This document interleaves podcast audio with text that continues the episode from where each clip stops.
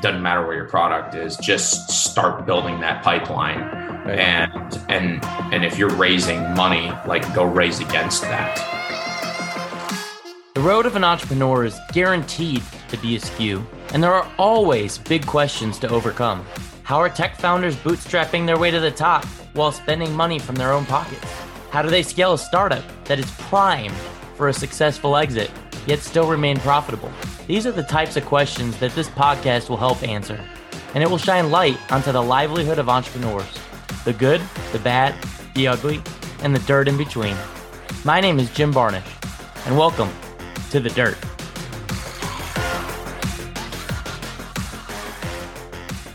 Our guest today is a special founder from right here in Florida. He has an incredible passion for building amazing brands, empathetic teams, and doing incredible work and has spent the last 15 years demonstrating that as a serial entrepreneur. In today's conversation, we'll get down in the dirt on how his current B2B SaaS product has weathered a scary strategic pivot that nearly led to his company going out of business, but now has seen him seeing exponential growth to the tune of 5 million plus ARR and growing by the day. CEO and founder of GoGig, Chris Hodges. Welcome to the Dirt. How you doing, Jim?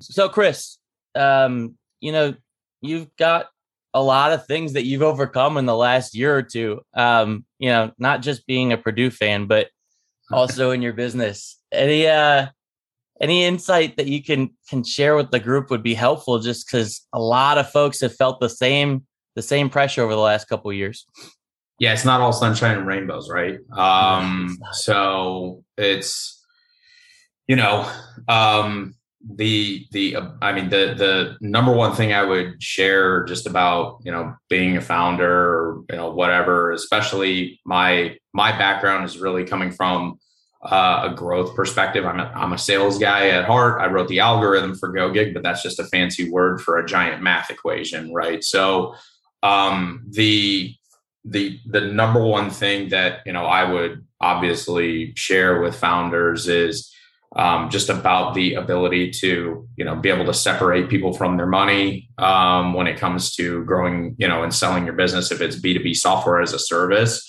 Um, you know even if the product isn't where it needs to be um, you know proving that concept and understanding your sales cycle uh, building those relationships with customers, even if the product is just standing barely on its own, you know, barely on its own with just its, you know, duct tape holding it together. Um, get out there, open up doors, you know, get to know the person that would eventually buy your product. So that way, you know, whenever you're done building um, where they need to see it and they're ready to pilot it or whatever the case may be, you've already done 18 months of work you know leading up through that that long sales process. Um, so start selling tomorrow right regardless of where you're at on the product. Yeah that's that's something so many founders especially ones that have background in product and tech right? Um, you know it's got to be perfect before i go out to sell it. And in, in reality you're going to learn so much in your first few sales cycles alone that you're going to otherwise you'll end up in the same iterative cycle. Um, you know what what what did your first few sales cycles look like as you were growing and and you know and i know i mentioned the pivot before but um you mind just talking a little bit about how gogig has kind of evolved and and been able to see this incredible growth of the last year yeah. So we, what I quickly found out, and I'll never do this again personally, but I ran, you know, when GoGig first started, we were a talent marketplace. It matched job seekers to hiring companies. So you had a two sided marketplace. You needed to scale the amount of users in the platform, meaning job seekers, in order to meet the demands of the hiring professionals on the other side. And you kind of have to do it in some sort of tandem way, whether that's regionally or industry focus or, or whatever the case ends up being fortunate for other companies that were growing marketplaces with lots of users call it facebook snapchat or you know pick any linkedin's probably our parallel example but when the 2008 downturn hit they really got that flywheel going. People needed to professionally network. They didn't know what the fuck to do. So they mm-hmm. started flocking to this website that would help them professionally open doors and build relationships. So that's, you know, without spending a whole lot of marketing, the timing was really ripe for somebody to, you know, grow from a flywheel perspective on a professional networking platform. That was not the case for us, right? Just like podcasts have grown and it's become really hard to, you know, grow your listening audience, it was really hard for us to grow our user base getting a few hundred thousand users was a massive milestone for us. Lots of candidates started to join. Um, that looks good to investors, but you've got LinkedIn that has 500 million users on the platform. So even if we had one or 2 million or 3 million, it's nowhere near the scale that we needed to achieve. So lots of money would have need to get sunk into the company in order to grow it. We would have had to raise astronomical amounts of capital at astronomical valuations which would get us to a point of no return to be able to sell it later on down the road um, because we would have a valuation that would be so high no one would be able to buy it. So we started to grow this business. We started to generate revenue from it. So companies would sign up, they pay their monthly subscription and those sort of things. Um, but we weren't, you know, ignore COVID for a minute, but we weren't meeting the, like we were getting tons of companies flocking to the concept of GoGig, remaining anonymous in job search but you know, we would have car dealerships, people looking for aeronautical engineers, cruise lines, um, you know, watch uh, Ulysses Nardine watches, right? BurgerFi, right? Different customers mm-hmm. that were coming and using our platform, but they needed all different types of people. And the few hundred thousand users we had just didn't meet the demands for every single one of them. So our churn rate was high, but the people that were getting results, the churn rate was low. So uh, uh it was it's kind of a weird dynamic and kind of the tra- challenge of growing a two-sided marketplace. The best thing we did for our company was after we made the pivot over from, you know, over to a B2B software as a service model where we took our original intellectual property, we started white labeling it and we sold it to companies that already had databases of candidates that they could promote it to on their own. So we essentially nixed one side of the two sided marketplace challenge yes, it's still a two sided marketplace business, but we went to companies that already had traffic from the candidate perspective, whether that's university alumni associations with databases of alumni, uh, unemployment offices that already have job seekers revolving through their doors, or large enterprise companies that already have job seeker traffic pinging their careers pages. We just took our talent community, customized it to these verticals, and then sold the community uh, directly to to them, which was it's cheaper. You keep your burn rate lower. You can run a more modest company. Uh, your sales cycle gets a little longer, you know, because you're doing enterprise level custom contracts. But it was the best decision we ever made because when we ran out of money in when when COVID hit, we were able to sustain a really low burn rate with a you know a, a, a nice sales team and sales cycle process and see that through to eventually get to the end of that 18 month sales cycle. And once those contracts started tipping, all of a sudden it becomes you're at, you know, you, we got smashed down to a hundred dollars a month in revenue when COVID hit. All of a sudden you're at a half a million burn, you know, ARR. Then you get to 700, then you hit a million, then you get 1.2, then you hit three then you know these larger contracts start to tip over and waterfall and that revenue metric is really what a lot of investors you know pay attention to. And that's unfortunate in my opinion but that's just the the nature of being able to you know raise capital. Well you hit on that that it's that it's unfortunate. And i you know there's there's obviously a couple different schools of thought right? It's it's revenue growth is is paramount. Um and that's the whole grow fast mentality but but what I think you're referring to that gets oftentimes ignored is you got to grow smart first and build the foundation so that no matter how fast you grow, um, you're able to actually sustain that growth, right? Which I think a lot of venture capitalists, a lot of investors sometimes forget about because um, you know you're so lost in the recurring revenue revenue growth um, theme that you you you almost forget what you're doing here in the first place, which is proving value for customers that are going to stick around and love you, right? Yeah. It, I mean, we spent we spent two years building an AI component of our technology before GoGig launched, and there were, I would say, of the 47 outside investors we have in our company today, 25 of them didn't give a shit about it. Like mm. they paid more attention to uh, financial pro formas built off of current sales pipeline and the percentage propensity to close those deals than they did the you know a, you know the the intellectual property that was spent by you know double PhDs that are on our team that built this you know natural language processing cultural fit matching component of our tech so it's you know it's it's disheartening to see. And that's why I said at the beginning of the podcast like you know doesn't matter where your product is just start building that pipeline. Right. and and and if you're raising money like go raise against that and your ability to sell and show that people i mean obviously that intellectual property needs to deliver value to customers. So i almost enjoy the sales pitch more than i do the investment pitch these days. Um, i'd rather be on it and i close way less sales than you know your, your close rate is way less on a customer uh, enterprise customer than it is on an investor.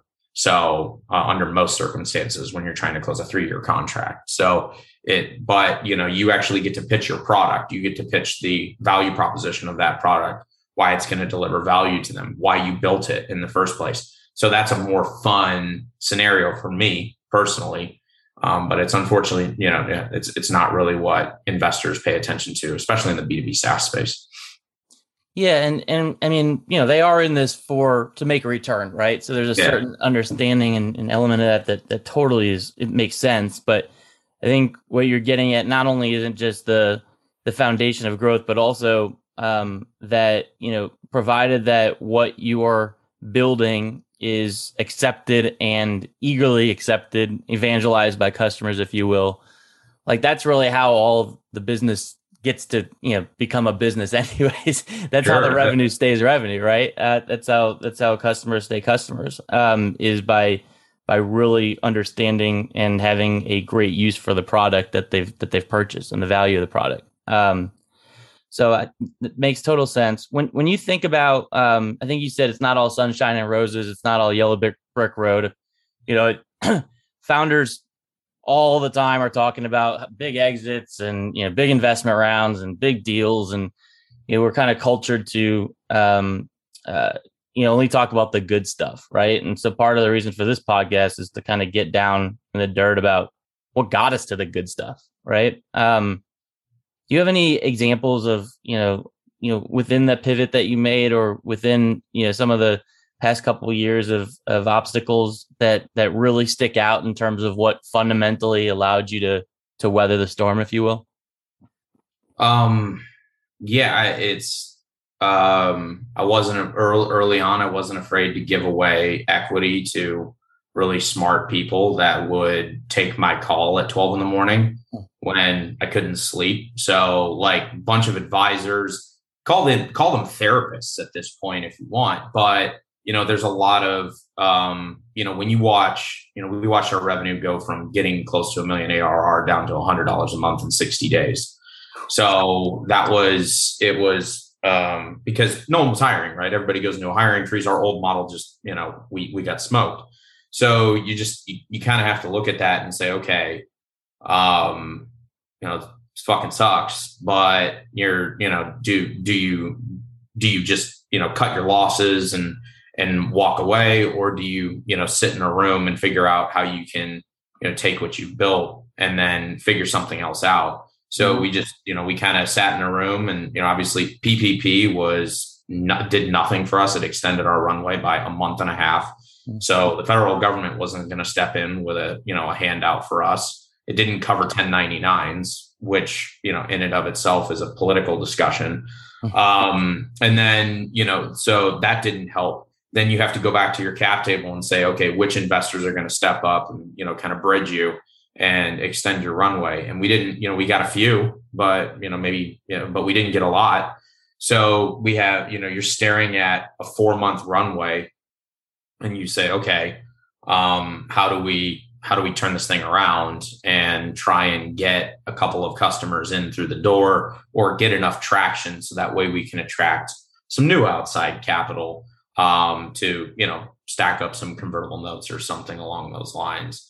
So, you know, learning how to to to weather that storm is just, you know, one, you got to find something to do whenever, you know, the shit hits the fan outside of just being an entrepreneur. And for me it was powerlifting and, you know, playing drums and just cranking up the metal music, right? But that's just me because I'm a crazy, you know, you know, white kid. But the so that's just what worked for me. But you know, a lot of people find peace in doing things like yoga or what you know, you know, working on their car or you know, taking a walk or meditating or whatever the case ends up being. But just find that, and then you know, find and then find somebody who can help you row the boat right at the same time. So like whether that's your significant other, or your best friend, or whatever the you know whatever that is so if you like those were the things that just kind of help you get through that that bullshit and you can kind of call them, call your advisors, you know, talk to them. Don't be afraid to tell them that stuff sucks. And then you make your own decision. Like, you know, you got in our case, three and a half months of runway. What do we do?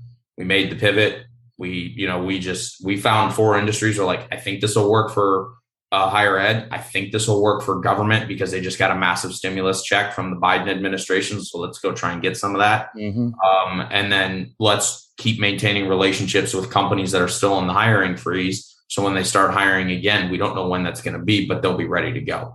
So, and nobody's calling them right now. Nobody's trying to sell to HR people because they're all getting laid off. So we just did that and we just were like, all right, these are our four. We're going to spray and pray and see what sticks. And the government one was the one that stuck because at that time because they were the only people that had money. So and government contracts when you nail one you're you're good for five ten years on those. So you know we got one and then we got two and and that's kind of what what kept us uh what what what kept us going and a lot of people told us not to go down the government route they're like yeah well there's a reason why you you're you're not competing against other startups in the government because nobody wants to sell to them. Right. So, but it turns out that all I did was just cold called a bunch of lobbyists. So I was like, eh, you know, and I was like, which one of you guys would work for? Like, here's what our product does. Do, you, do any of you want to work for equity instead of a retainer? And I'll pay you a success fee. And and turns out I got a bunch of them. So uh, we we started getting a bunch of politicians and you know lobbyists that came on board that like, yeah, you want to you want to talk to the White House? Here you go. And so that was that was kind of what what ended up working for for us but it was a, a spray and pray tactic. I hope that answers your question. Yeah no, it, it does you touch on two uh you touch on two key key themes at the end there too right? Um number one um cold calling isn't dead like, yeah. if, if used in a strategic manner um you know it can be used just as any other go to market um strategy, and it sounds like you um, were able to leverage that, and that's incredible. And then the second one is um, leveraging channels, right? You don't have to always go direct to the customer, right? You can figure out who's got influence over your customer. Um, in your case, lobbyists, right? And they were able to really help not only do part of the battle for you on the front end of the sales process, but also get you access where you might not have been able to get access otherwise. Um, so, I mean, that's that's that's awesome. And um, kudos to you from you know being able to maintain things getting all the way down to 100 and now up to 5 and 10 and 20 million plus. Man you are on you're on a you're on a roll here. And i think you know from my perspective after knowing you for geez, a couple years now and meeting you down at eMerge in miami right i think a lot of it's because you are kind of rooted in strategy, right? Like you, your business is rooted in a mission and a purpose. And although you've had to pivot some of the product and some of the strategic value to who it you know has value towards, um, your roots under the ground of what you're building have been have been there and, and a great foundation. Um, were you able to keep? Were you able to keep the team intact and you know things along those like how supportive were investors things things like that just as in, as you work through this this challenge? Were you on your own or did, did you have a really you know supportive team and investors behind you? Um the the t- i talked about the advisors so i won't go down that route again but every every advisor is an investor in gig right? Um so you know a couple of them you know um that we we met through mutual relationships but um, the the the from the the team perspective, nobody left. Um, I didn't lay anyone off oh. when we went down to 100. So I was like, I could have gotten my burn rate or I could have gotten my runway from three and a half months up to six or seven if I would have laid everyone off, but I didn't do it.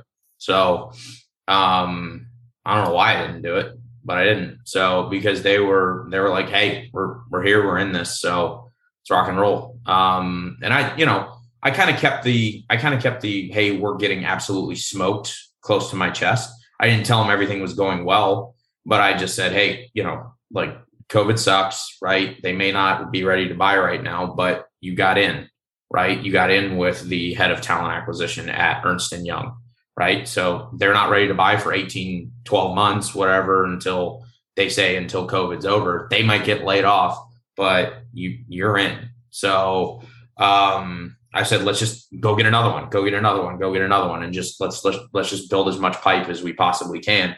Because if if we're able to get that traction, then we can demonstrate at least some level of success to our investors, and that's all that mattered to to most, if not all of them, was that hey, listen, you know, we're not we may not be growing the top line right now, but here's what the pipeline looks like, and here's like you know, I'll even I'll even show you some recorded demos so you can hear their feedback. Listen to the call. Um, you can you can hear that this is going to deliver value for them, mm-hmm. and and then um, you know uh, so the the level of support that all of our investors had we're you know we're a couple of them on edge about writing in another check yeah so but you know, most of them were just like, "Hey, man, whatever you need, like, I'll, I'll introduce you to to this person in my network or that person." So I just, you know, I had a bunch. Like, I took the. We didn't raise a massive round of funding at the very beginning. We got a bunch of singles, um, you know, a bunch of small checks that totaled up to, you know, raising our entire round. And I didn't care what that. I didn't care if that looked like a muddy cap table. I liked everybody and had a personal relationship with all of them. Right. So I fortunately I had 40 people I could call and say, who do you know? Like, I need three people. Like, it could be an investor, it could be a potential customer. Just give me three, and then let's go. That let let's just set up that conversation. We took the three. You know, that's you know 120 people, right? So we we had those discussions, and it ended up going really. You know, it ended up going well. We met more people. So um, everybody was pretty supportive. I mean, obviously you get obviously you get a couple of what the fuck calls. Like, are you thinking? Mm-hmm. Um, like, why are you going to go sell to a higher education institution when they're the most they're more broke than than even HR enterprises, and that's your business that got smoked. Um, but I kind of said, hey, listen, we're at a point where we need to we need to we need to sell this thing to four different market segments. Our pipeline is going to be massive whenever we're done and then we're just going to see which ones we'll be able to close. We can shave them off later when things start to recover, but at least you know we built up a fifty-two million dollar sales pipeline in eighteen months. So um, that was there. That was real.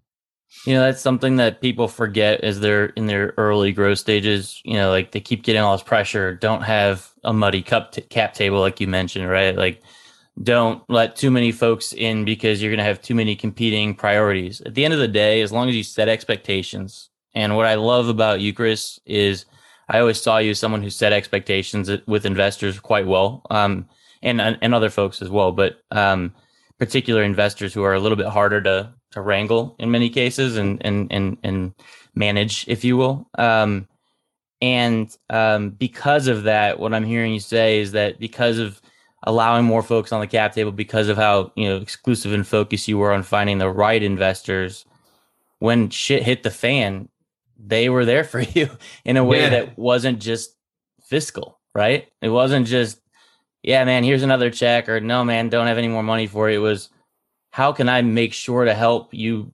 survive this and tell me whatever you need? And that's that's cool. That's that that that's incredible to hear.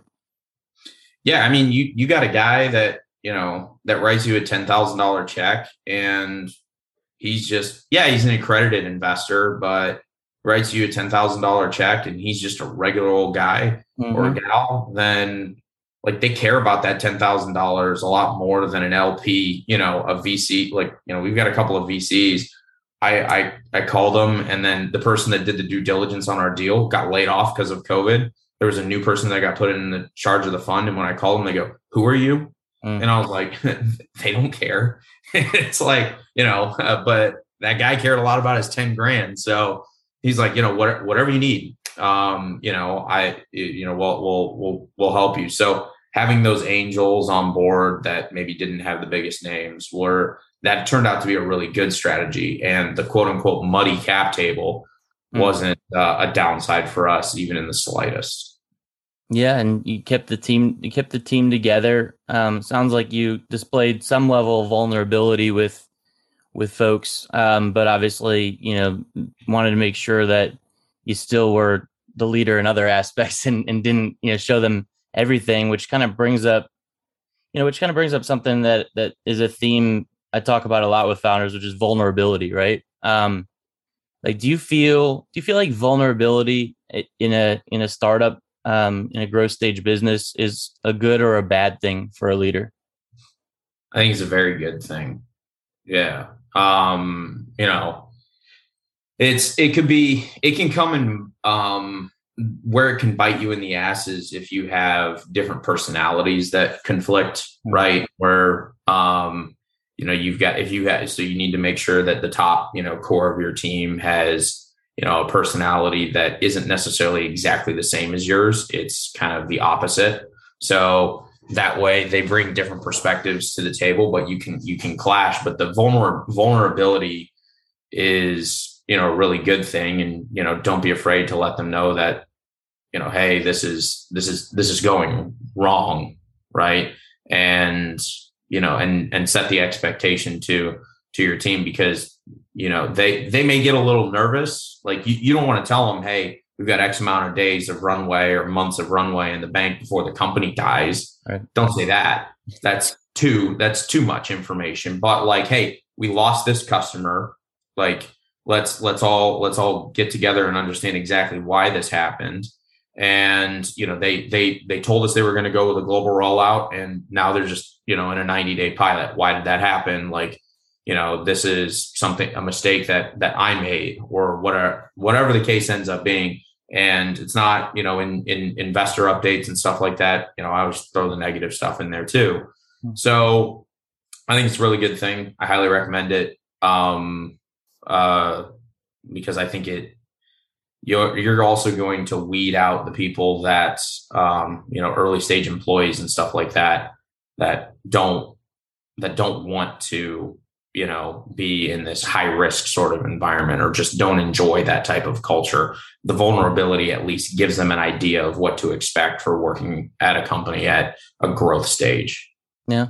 Yeah. And now, you know, that now that you're kind of on the other side of that, right? And and obviously not the other side of vulnerability, but the other side of that, you know, those some of those obstacles, you've got new obstacles around, around yeah. talent, right? Uh yeah. namely. Um and I know you're looking for some sales and engineering talent. Um, and we'll make sure to, you know, let folks know where they can find those job descriptions in the notes. But you know, as you're as you're looking to to scale the team and take this thing to the next level, you know, what what other, you know, other than just, you know, needing to hire more talent, which is obvious, you know, what what's at the heart of either finding more talent or any other obstacles that you're now um, going through now that you've kind of, you know, hit that five plus million?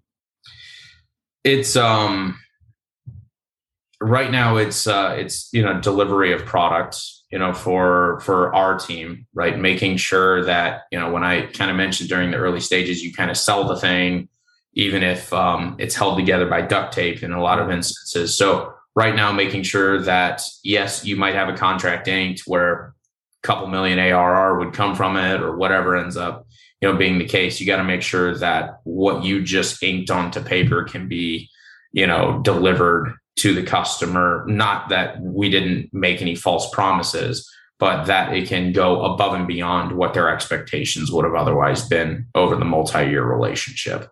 So um you know in a in a SaaS business it's just ensuring that you know you're not just focused on sales the entire time right? You don't, you, it's now where you're playing a little bit of catch up where you have to focus more on the research and development. How does your product stay ahead of the curve now that you've got that revenue growth? Because eventually 5 million and everybody talks about that 10 million sticking sticky point right a lot of companies struggle to get past that so right now if we can focus on you know delivery of product and making sure that it's you know the most cutting edge thing they've ever seen then that's what's going to help you surpass those numbers a little bit later on down the road mm-hmm.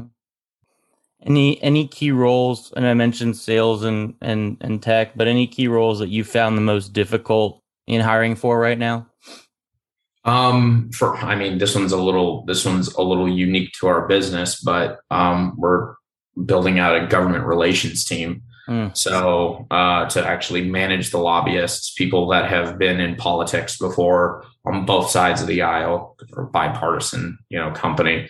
So that one's been really hard because you know, like it's a lot, a lot of people are politicians right? And they don't know how to sell. A lot of people are salespeople and they don't know how to work in politics. So that one's been extremely challenging. But maybe a more one that's applicable to everybody.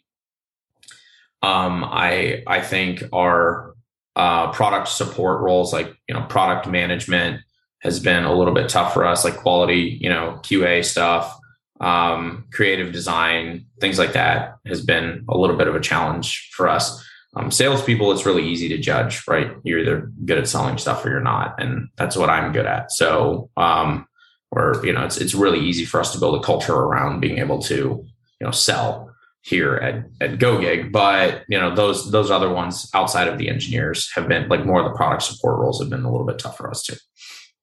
Yeah, is it is it tough just from a quality perspective, or even just to get folks interested in the first place? Like, you know, any or both?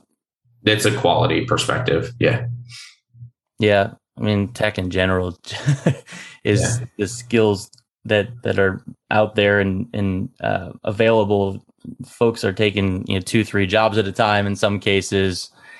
It's uh it's yeah it's it's a it's a very different landscape than it was a few years ago. Of course. Um, awesome. So um, as you think about um, kind of rewind, you know, rewinding, taking us back to the origin of GoGig and you know all the all the crap that you've been through, all the opportunity that you've seen, and now you know you are starting to see some of that yellow brick road again. Um, what um, you know what what key things do you have for listeners that you might not have already mentioned um, that they got to keep in mind in those in those early days, um, in those you know testing days where they might be losing some customers right? Where they might be um, you know having relationships with their team that you know are are are being tested. Any any of those early stage growth problems that you've got some other stage advice on chris and that's a tough question um so um you know you you always have to you know uh, for, as, as it pertains to the team like you know the best thing that's the best thing that's worked for for me here at GoGig during the early stages was not to like let let them know that you're willing to just roll up the your sleeves and do exactly what they're doing alongside them. So if things are not going right, let's say let's say like you're looking at the silos of your business and you you're a product guy and you know how to code, then go code alongside your engineers for an entire weekend, right? Cut everybody else off, get everybody in a cold dark room, go code alongside them. And whatever they're doing wrong, if you are if you can do it alongside them and say, hey, listen, like this is how this is how this is more effective, like this way. You're you're actually alongside them, you know, doing it. In sales, it worked really well for us because I would pick up, right, like 390 deals in our sales pipeline I would t- I would go, you know, get on with the sales directors and say, what are the top 60 hottest deals that we're struggling with, right? To try and get over the hump. I take those 60 deals for the next 3 weeks and you demonstrate to them how you can get them moving forward, right? But do it with them. And you can say, "Hey, listen, I know you you all have had problems with this, but I just spent 3 weeks with you and here are eight, nine, ten demonstrable use cases where you know you were struggling, you hit sticky points. I actually worked on it in like in the same amount of hours you did, I, and, and here's how it got better. So instead of telling them what to do and micromanaging them or yelling at them or telling them they're wrong or doing tons of coaching sessions, actually do the damn thing with them. Uh, that's that in the early stages whenever the founders you know wearing all the hats and kind of doing everything. But you know focus on that you know area of the company that really needs the most help um, and spend three four however many weeks you need to alongside them to actually show them how to do it better. Hands on baby. Nothing yeah. like it. Yeah. Yeah um, you, the um, you mentioned a couple folks that that we've got um, in our you know in our network that you and I have um, that that have been value add to you. Um, and you know some I think some of them at least are in Tampa or in, in Florida. Um, if if we're thinking of the same folks. yeah. um, the um, you know, oftentimes a lot of founders are saying how hard it is to work in Florida from, you know, getting getting capital and getting the right advisory help and and um, you know, uh, really being able to build here in Florida. And you've been able to do it, right? You've been able to uh, work through that as challenging as that may be at times. Anything for for other Florida specific folks that are might be going through the same challenges of man, the state is so you know disconnected man you know there's there's so many different you know pockets within florida that i need to hit you know any any sage advice there on on call call it raising capital or building relationships in the state of florida yeah um it was very frustrating during the early stages right i don't particularly um i didn't particularly enjoy the you know the conference that we met at um i have my complaints right but met you. Yep. So led to something, right? Um, but you know, let, let's talk about the capital piece for for just a moment. Like, you know, I wasn't afraid to just um, get on a plane and go race from some raise from somewhere else. You're I'm seeing there's a there's a drastic shift, especially even in Silicon Valley, um, because everybody's leaving California and New York. That that was an advantage to the raising capital piece today in 2022 um, no longer are those VC funds looking to only invest in companies that are in their own backyard. Mm-hmm. So they are now location agnostic. So, and people are meeting in person again. So you can't blame COVID for it. So pulling the whole, hey, I'm going to be in town uh, this week, uh, meeting with some fake customer that doesn't exist. I would like to meet with you as well um, that was the number one thing that uh, opened up doors in different cities for us. So I would just, you know, eh, pick pick 10, 15 uh, investors that you've been cold emailing or whatever and play that card and just say, hey, this is, I'm going to be in town this week. Go on kayak and pick the cheapest day it is to fly. And then, you know, grab your cheap flight, grab your cheap hotel, and then go spend three four days out there actually meeting people in person and then those relationships are built um, and you know it might cost you three or five hundred dollars to do it but there's no excuse like even if you live in florida why you can't get on a plane and just go somewhere else um, not with notwithstanding uh, when you get those relationships built in other cities that are more of the tech hubs a lot of times the florida based funds are going to look at that and say oh you've got traction with this silicon valley fund or that new york based fund now we'll go ahead and talk to you. Unfortunately, that is the case. And this, this is if you're talking to VC funds at more of the growth stage. If you're talking to angel investors, then, you know, uh, a lot of times, you know, we, we, uh, I just went and played around in Palm Beach for a while and we got a couple of real estate moguls that wanted to diversify their portfolios into tech. That's happening a lot more than you'd think. So from the angel perspective, a lot of people are, you know, the real estate market's hot. They think there's going to be a bubble. They need to diversify. So they're looking for alternative investments down here, whether or not you think they are. So I would stay here for the angel investors. When it comes to the venture funds, just go somewhere else and then you'll get the attention of the people down here. Sage advice from Chris Hodges. Um, although I do start to see that changing a bit in the mentality, which is good, where you know, Florida funds are getting more mature. Florida funds are beginning to, um, you know, not necessarily rely on investment from other firms uh, outside of Florida, and and they're you know they're they're getting smarter, which I think is um, you know going to help bridge that gap. But it's a great point. I've heard that time and time again of you know, yeah, investors invest where other people that have been successful investing have invested. yeah, and don't be afraid. Uh, what Florida does have that I've seen better than everywhere else is um, the family office community. Mm. I wouldn't be afraid to raise from family offices ever. You don't have LPs; they're stage agnostic. Um, there's tons of money. So I think the family office community is a really good one down here. We raised from a, fam- a couple of family offices, and you get a lot of help from those people. Yeah, well, well said. Well said. Um, so at, at, this part of the show, you know, listeners know that this is a uh, kind of closing us off with a series of five rapid fire questions. So, Chris, you ready? Let's do it. All right. Uh, what is the number one metric or KPI that you and GoGig are relentlessly focused on? Top line revenue. ah, yeah. yeah. it's a big one.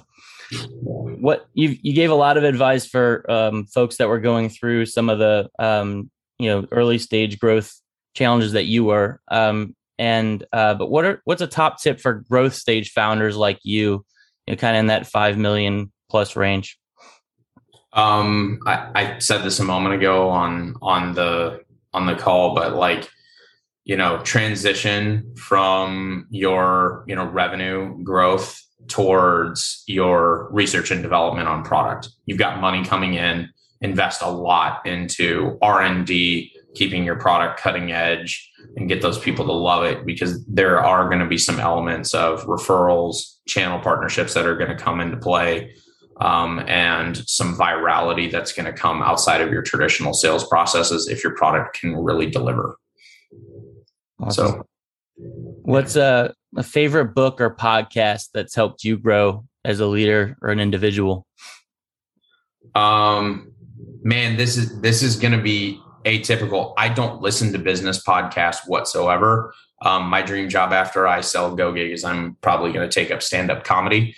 Um, so I listen to a lot of comedians. My favorite is to to keep me going is uh, Two Bears One Cave uh, with Bert Kreischer and and Tom Segura. But I listen to that one just to to kind of you know get out of the world of entrepreneurship because it's uh, day in day out. That is all I do. That's not going to help the listeners much, but um, I don't listen to business podcasts whatsoever. So, other than the dirt, of course. Yeah. Other than you guys, man. yeah. All right. What actor would play you in a movie? Man, that's a tough one. Um, I'm gonna go with Adam Sandler because I'm pretty loop, loopy guy. Um, yeah. or or Kevin James, but yeah. I could see both of those, and they both have pretty good beards when they want to as well, just like you. yeah, yeah, yeah. Uh, what is going to be the title of your autobiography? Um, my life in and out of entrepreneurship, the truth about all the bullshit you think you know about me. I like that. That's yeah. that's a long but meaningful title. Yeah. Man, I like that a lot. I was thinking maybe yeah. you were going to say something about Purdue and the Boilermakers, and you know maybe they're going to win a Maybe they're going to win a football championship one of these days, something like that. Sure. I sure fucking hope so, man. Yeah. Awesome, man. Well, listen, you've given so much today to our listeners, Chris, and always allow everyone a little bit of time for self promotion on how others might be able to help you.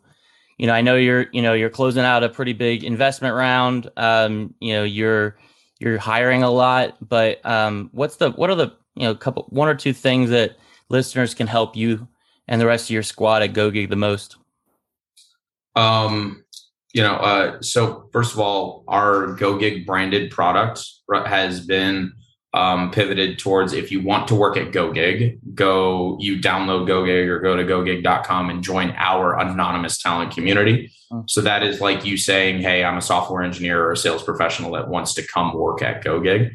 Um, so if there's interest, that's how you find us. We don't believe in job descriptions, so hmm. we anonymize the process to remove bias. So there's that's how we do it. So join GoGig if you are interested in getting connected with our team to potentially work here. That's number one. Um, number two, obviously, if um, hiring entities or or you know things along those lines that are interested in improving their hiring processes, um, that is what we do. So, love to talk to you. Awesome, man. Anti JD, love it. it. that should be the title of your book. uh, but on that note, Chris, just uh, closing us off, um, what's the best way for listeners to get in touch with you if they want to learn more um, you know, or, or, or your team to learn more? Um, Hodges at gogig.com. I'm also on LinkedIn, even though I don't use it for hiring. It's a great way to connect with me professionally. Um, that is it. Easy, simple, the way I like yep. it. All right, man. Yep. Thanks for sharing all that dirt with us and have yourself an awesome day. Rock on, man. Thanks, man. If you loved today's episode of The Dirt, make sure you rate it on your favorite platform. And if you really liked us, go ahead and leave us an honest review. Thanks again for tuning in to The Dirt.